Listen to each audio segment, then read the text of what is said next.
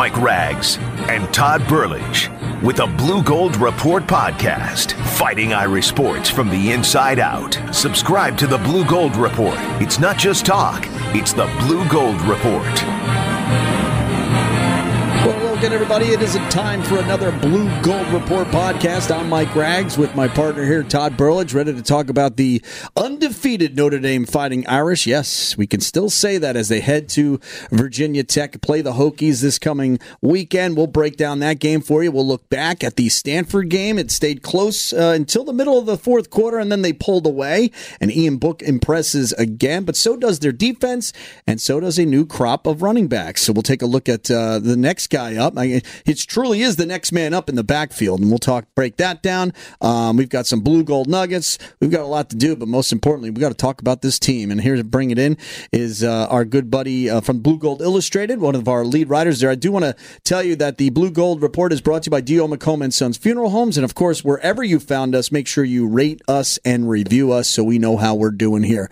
They're number six in the country, and it's Todd Burlage here to talk about it. Todd, how you doing, my friend? Doing well, Rags. How are you, sir? Good. You know, it, it seems like maybe more years than not here with Brian Kelly that this is the uh, turning point, critical point in the season. Each and every year, we, we get it undefeated, and then there's uh, Florida State, and then there's these there's these games that we get to, and this one scares me a little bit as we head into p- a potential trap game here, and uh, it worries me just a tad bit because if you get over this hump, you look at the rest of your sure. schedule, and undefeated season's not that far fetched. No, I'm not gonna. A lot of people using that term, Rags. I'm not prepared to call any game at Virginia Tech Lane Stadium. No, that's what I mean. A, a, a trap game. I, I, don't know. I just I see I, I, I mean, see them looking ahead and being like, you know what? I see the finish line here, and they don't. They keep their eye on the ball. It's only their second road game. This worries. This game worries me. Yeah, me too. Uh, absolutely. And we'll eventually get to predictions, uh, obviously at the end of the show. But it, let's let's just uh, as a little teaser, it worries me a lot. All right, and uh, we'll talk about that. Uh, it's Saturday night. Obviously, we record these podcasts on Friday.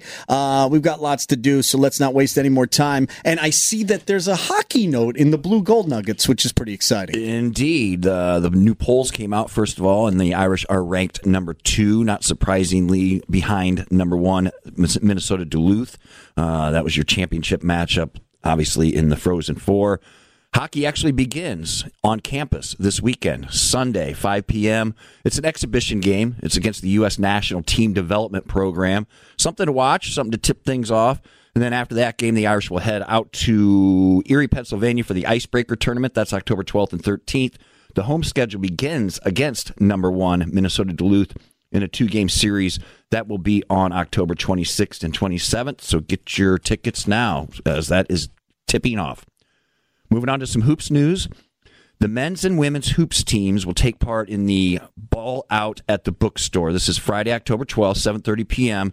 It's at the outdoor courts there, Rags, outside of Hammes Bookstore.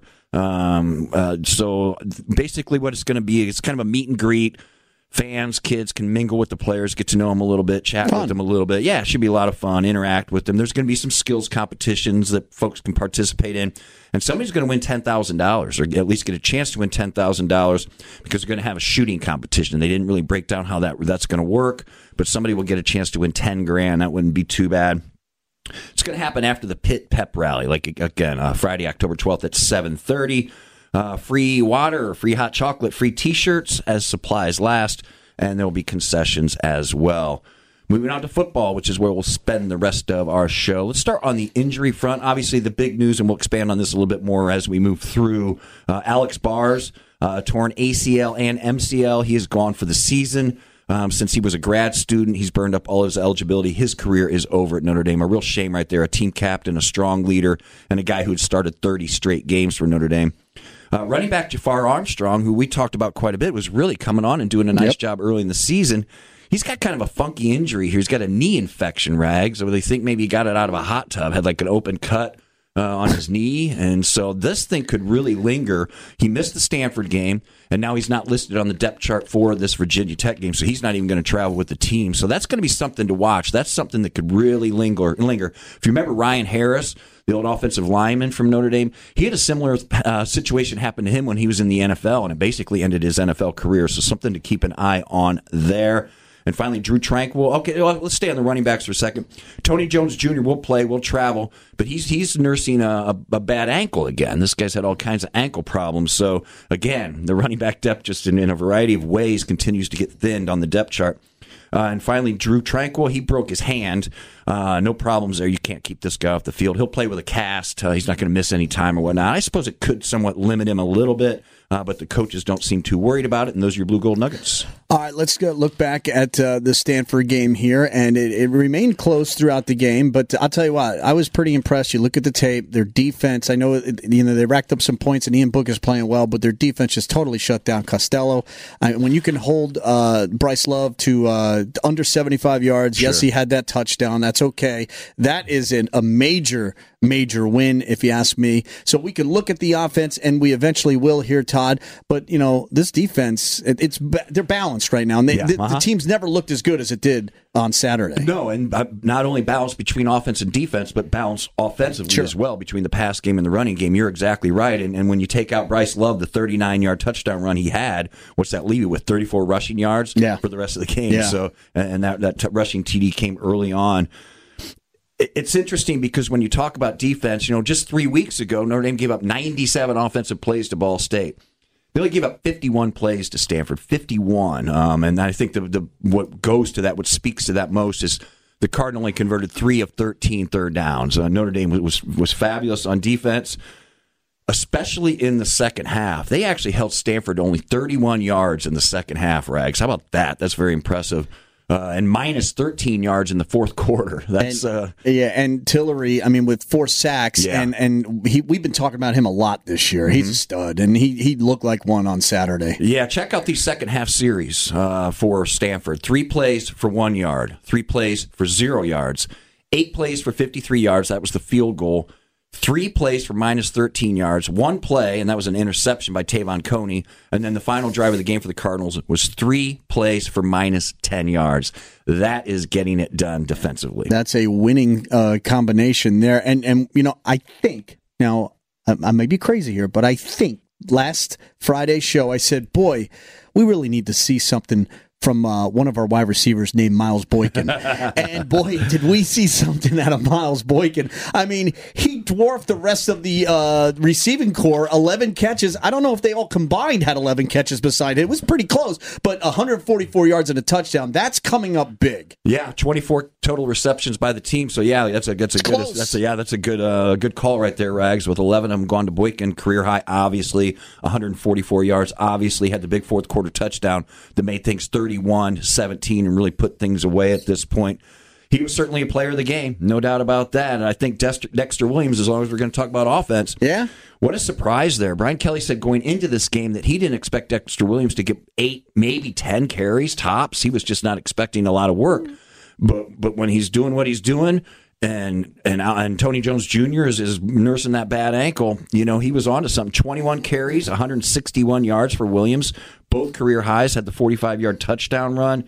Very impressive stuff. I love the balance of this team. I suppose something to watch because that was a career high for Williams as far as carries. Carries, yeah. And his first game this season is yeah. how fresh will he be this weekend? And Brian Kelly seemed to think he would be fine on that front. So we're gonna, you know, we we thought he'd come in with a bang, and he most certainly did. Now a guy that's not on uh, when I'm talking about players of the game, and certainly you mentioned Jerry Tillery in the four sacks. And I want to get speak a little bit more on the defense here shortly.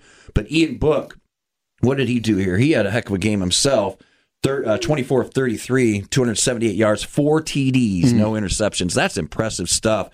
And in doing so, he earned a ton of hardware. Um, he was named the uh, Davy O'Brien Quarterback of the Week, National Quarterback of the Week, um, the Maxwell uh, Offense uh, Player of the Week, All Around Player of the Week, and then the Manning uh, Award Star of the Week. So he took home three national honors. So we ta- we ask him, you know, hey, how's it? You know, you're making a quick impact here. You're you're doing the right things and whatnot. Uh, we also wanted to know is how worked up were you when you're sitting behind Brandon Wimbush, wondering if you're ever going to get a chance to start? Did that ever bother you? And, and the answer I thought was somewhat surprising. There was a lot of things that attracted me here. I wanted to get such a good education and uh, the tradition. I came on campus, and you know, like a lot of people say, once you step foot on campus, it's just that feeling you get. I got the same feeling. Um, it was awesome. And uh, but in terms of like the quarterback situation above me, and I guess really wherever you go, that's there's always going to be a quarterback every class.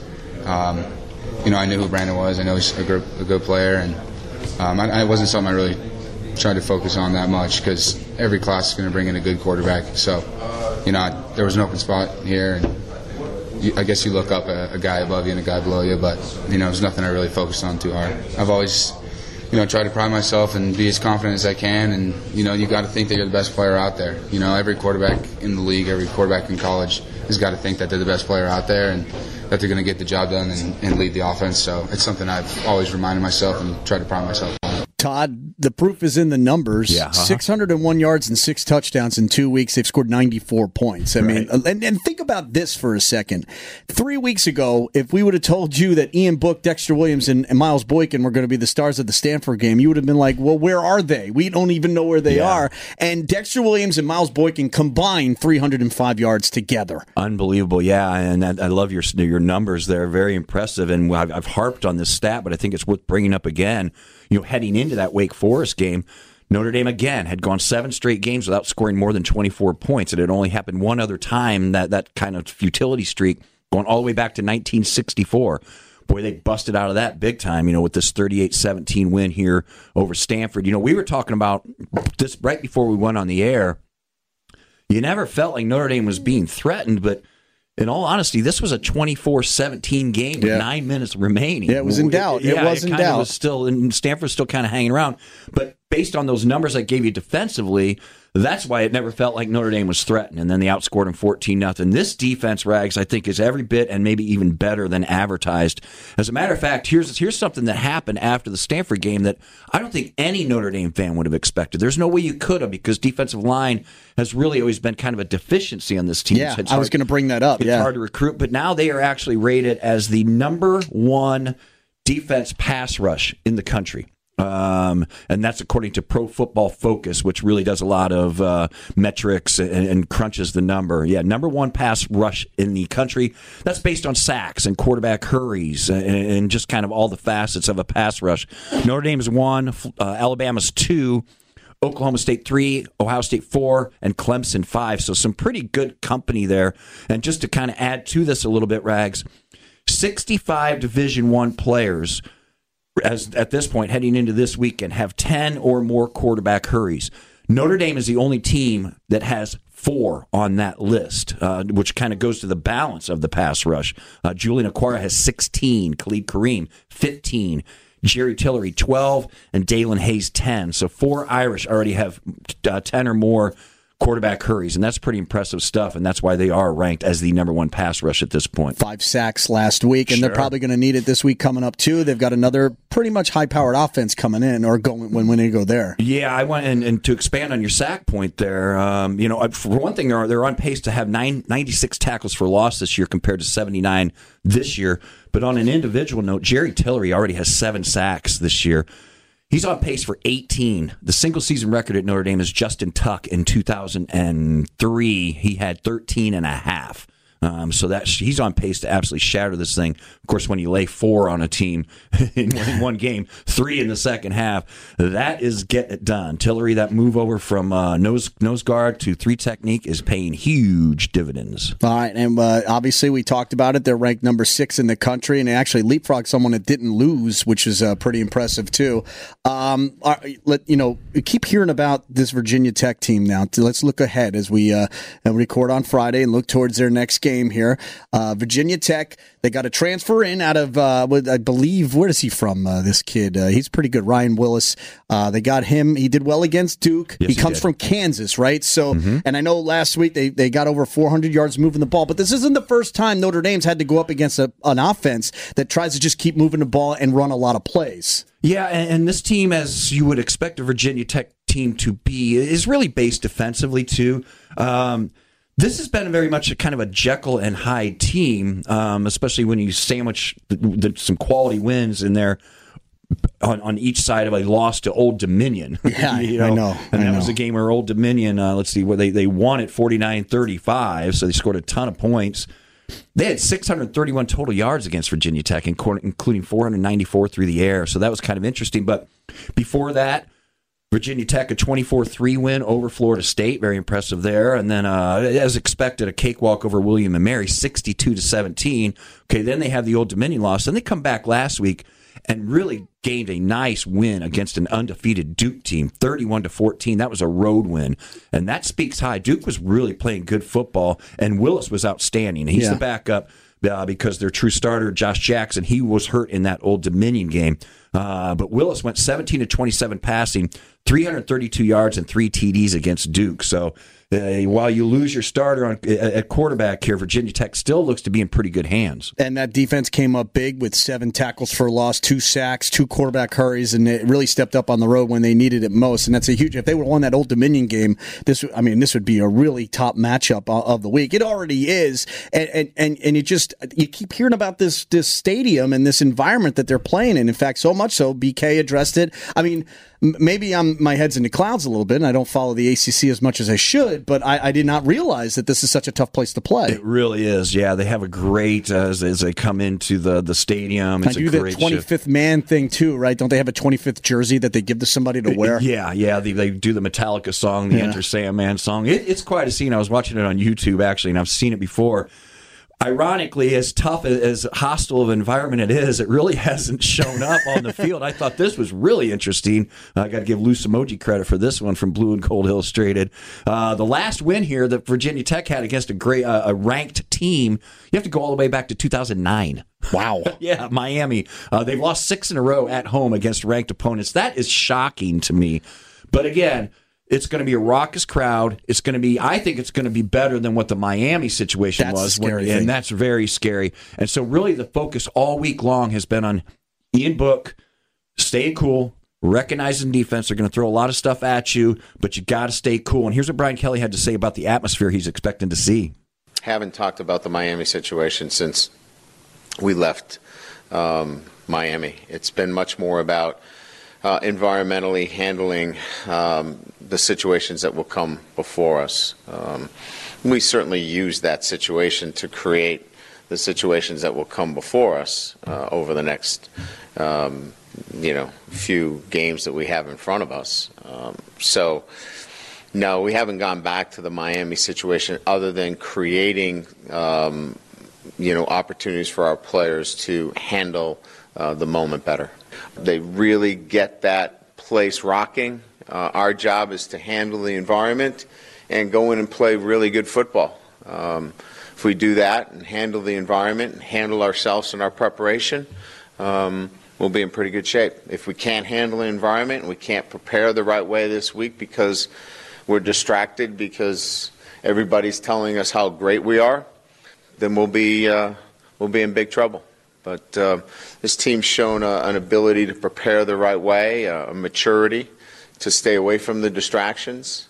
Um, we've been you know preparing for this kind of environment for quite some time, um, so I'm confident we'll be able to handle the moment uh, when it comes. You know, Todd, this this game just is eerily familiar to the Miami game. You brought it up, not only with the environment, but the point in the season where the, the momentum's building now for Notre Dame playoff talk. Sure. Um, they they weren't undefeated, but they were uh, seven on, a seven game win streak. They were eight and one. If they got over that game, things look good for them. It's just very similar in that respect. And if I'm not mistaken, Rags, I believe the first BCS poll had come out by then, and weren't they even in that? I think they were in the mix. Right in Yeah, they mix were. there as well. So you make a good point, and it, this I, I was telling you kind of during the clip there.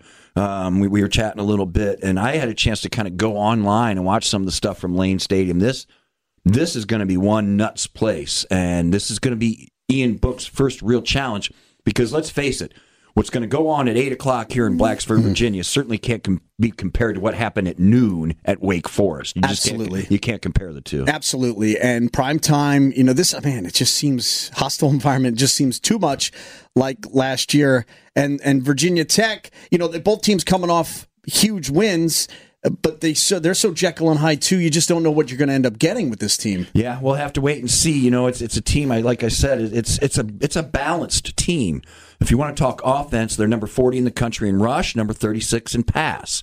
Uh, so that gets them to number twenty seven overall, which is pretty impressive right there at about four hundred and eighty yards a game. Now, when you go to the defensive side of the football, tied for fourth in the country in rush defense. They do give up a lot of passing yards. It's kind of like something has to give. If you're going to really Yeah. focus on the run, then, then you might be able to throw over the top of them a little bit. Um, but they're also tied for fifth in red zone defense, which is important. And Notre Dame's done a pretty good job in the red zone, so something might have to give there. Another thing, they force teams to turn the ball over. They're sixth in the country with a plus 150 uh, turnover margin. So certainly creating some chaos on that. And Brian Kelly said a lot of this has to do, they, they just throw so many different looks at you. And I started to kind of hint at it a little bit. Another point of emphasis this week, in addition to dealing with the atmosphere and what's going to be a crazy environment, another point of emphasis is for Ian Book, making only what his fourth start, third start. Uh, Gonna has, he's going to have to be able to recognize a lot of complex and a lot of defensive changes. Brian Kelly liked what he saw, but he does address here just how tricky this Virginia Tech defense can be. There's everything under the sun to consider relative to what uh, Virginia Tech can do defensively. So you're preparing for a lot of different things. I think the game will dictate um, what we see because it's a it's a younger group. You're not going to see ten different defensive structures. What it is is what you're going to get, and then we'll adapt to it. We've tried to do a little bit of everything this week and prepare Ian for it. I really like the way he practiced today. He saw a lot of different pressures, different looks. We're prepared for it. Um, you know, but they're really good at what they do. They pressure the line of scrimmage in their run game. There's seven, eight, nine guys on the line of scrimmage. That's why they don't give up uh, a lot of rushing yards. But you know, to do that, you give up other things. So we'll, we'll see how it plays out. Maybe they'll play us like they did two years ago. They played us a lot of zone coverage. So we'll, we're just got to be prepared for a lot of things. And make no mistake, uh, like we talked about, they win this game. Now, look, a lot of these teams they're going to play. This is going to be their Super Bowl coming, especially Florida State that thought they were going to have some sort of season this year, uh, and uh, Syracuse in, in in New York City, and then you got Pitt, Navy. They always give problems to the to the uh, to Notre Dame, and you got USC on the last day, even though they're having a down season. It seems like so. You know, Todd, like I said, in the BK years, there always seems to be that point in time where if you know if they lose this game, they'll lose three more, and I don't want to see that. Keep the momentum going. You got the quarterback running and humming really good here, and let's let's get rolling. You know. Yeah, you're exactly right, Rags. This is certainly uh, if you kind of want to segment a season, I think this kind of does it. Now, my, my editor, again, I mentioned earlier, Lou Somogyi, he says that Pittsburgh is the biggest trap game on this schedule. I've heard that in his opinion. I've so we'll have too. to watch. Um, obviously, we're that's that's a week ahead. That's a week after Virginia Tech, and then they get the bye week. But I certainly think if you can survive Virginia Tech, yeah.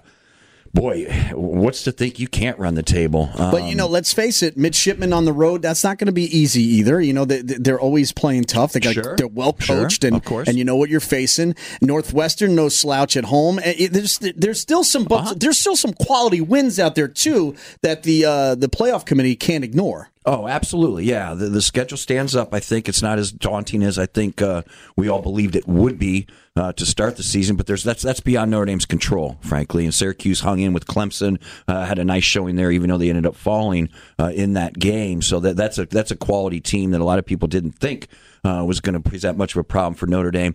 I think what jumped out at me, Rags, as you talk about Navy and some of these other teams, we've talked so much about fitness and stamina and those types of things, the workouts. You know how Stanford was able to win seven of nine against Notre Dame was that kind of grind them down. You saw it all Yeah. the time and win these games in the fourth quarter. That was not the case in this one. Notre Dame doubled them in yardage. I've already mentioned the second half defensive stats. It looks like Matt Balis, his his conditioning program is really starting to take. You saw some roots of it last year. I think you're seeing the fruits of it this year. Know, I, I won't buy any of it until it's November and Right, they're winning games. enough. Um, now, how big of a loss is this Alex Bars' injury? Uh, Alex Bars is definitely a huge loss, not only from a talent standpoint, because certainly he's a wonderful player. He's projected to be a first round NFL draft pick, as a matter of fact, um, in, in the uh, 19 draft. But I think from a leadership standpoint, I mean, keep in mind, he's at left guard there. And so he's working next to Liam Eichenberg, the first year starter Yeah. at left tackle. And that relationship had, that had to give Eichenberg a level, level of comfort having a guy that started 30 consecutive games next to him, a team captain, a voice of this team. Uh, and so I think there's a, that is a little bit disjointed there. Trevor Trevor Ruhland will step in. He's played a lot this year because Robert Hainsey over there at the right tackle spot has been dinged up a little bit. Yeah. So Ruhland will come in and he'll play. Brian Kelly has all the confidence in the world in him. He weighs 295 pounds. Alex Bars weighs 315 pounds. So you're giving up 20 pounds there. But at the same time, Brian Kelly feels at least tactically comfortable with what's going on there. The biggest question is going to be the leadership void, especially again in an environment like this. But it's a pretty big hit for Notre Dame, not only for this weekend, but moving forward. And you look at a team that's been pretty interchangeable in the backfield with Armstrong, Jones, and Williams, and even the mobile quarterback. Um, how many of those holes are going to go away now with this loss? So uh, a team based on being able to run the ball and power it as much they can, that gets taken away. And it could be troublesome heading into this hostile environment. Yeah, for sure. So that, that's going to be one of the storylines to watch is how well Ruhland holds up. And when you're talking about a defense, again, as Brian Kelly mentioned, that throws so many different looks angles and, and, blitzes and everything else at you. We'll have to see how that plays out, but certainly it's something worth watching. Well, Vegas wants us to pick Notre Dame at its six and a half point favorite, so they're just dangling it out there for you. Um, but let's pick the game straight up here, Todd. Again, uh, this worries me. Before the season started, I thought this was going to be a loss, but I also thought they were going to lose to Stanford. So with Ian Book in charge now, the offense humming. Um, I'm going to pick them. I am, and I think they're going to win 31 28. Okay, yeah, I think it's going to be a close game as well. We're we're we're kind of in the ballpark on this one. Did you realize that Virginia Tech is trying to become only the seventh team in Notre Dame football history to beat the Irish in its first two games? Wow! You go back to 2016 here in South Bend, and Virginia Tech had that huge comeback win. That that dis, just that disheartening 34-31 comeback win yeah. uh, against the Irish there.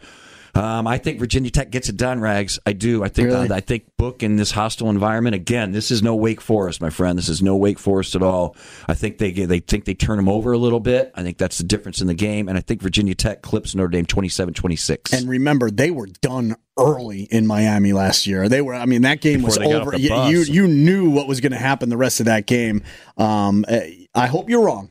And I hope I'm right. I hope I'm wrong too. And we'll be talking about it again next Friday with the Blue Gold Report. Remember, if you're listening on radio Saturday morning, you got Fighting Irish preview coming up right after us. And make sure you download uh, this podcast each and every week. And when you do, rate and review us. And it's, as always, brought to you by D.O. McComb and Sons Funeral Homes. Todd, we'll do it all over again next week. Good times. Be fun, man.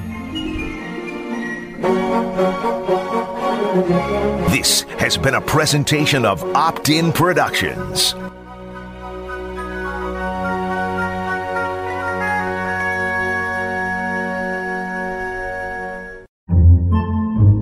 Podcasts by Federated Media. Podcasts by Federated Media.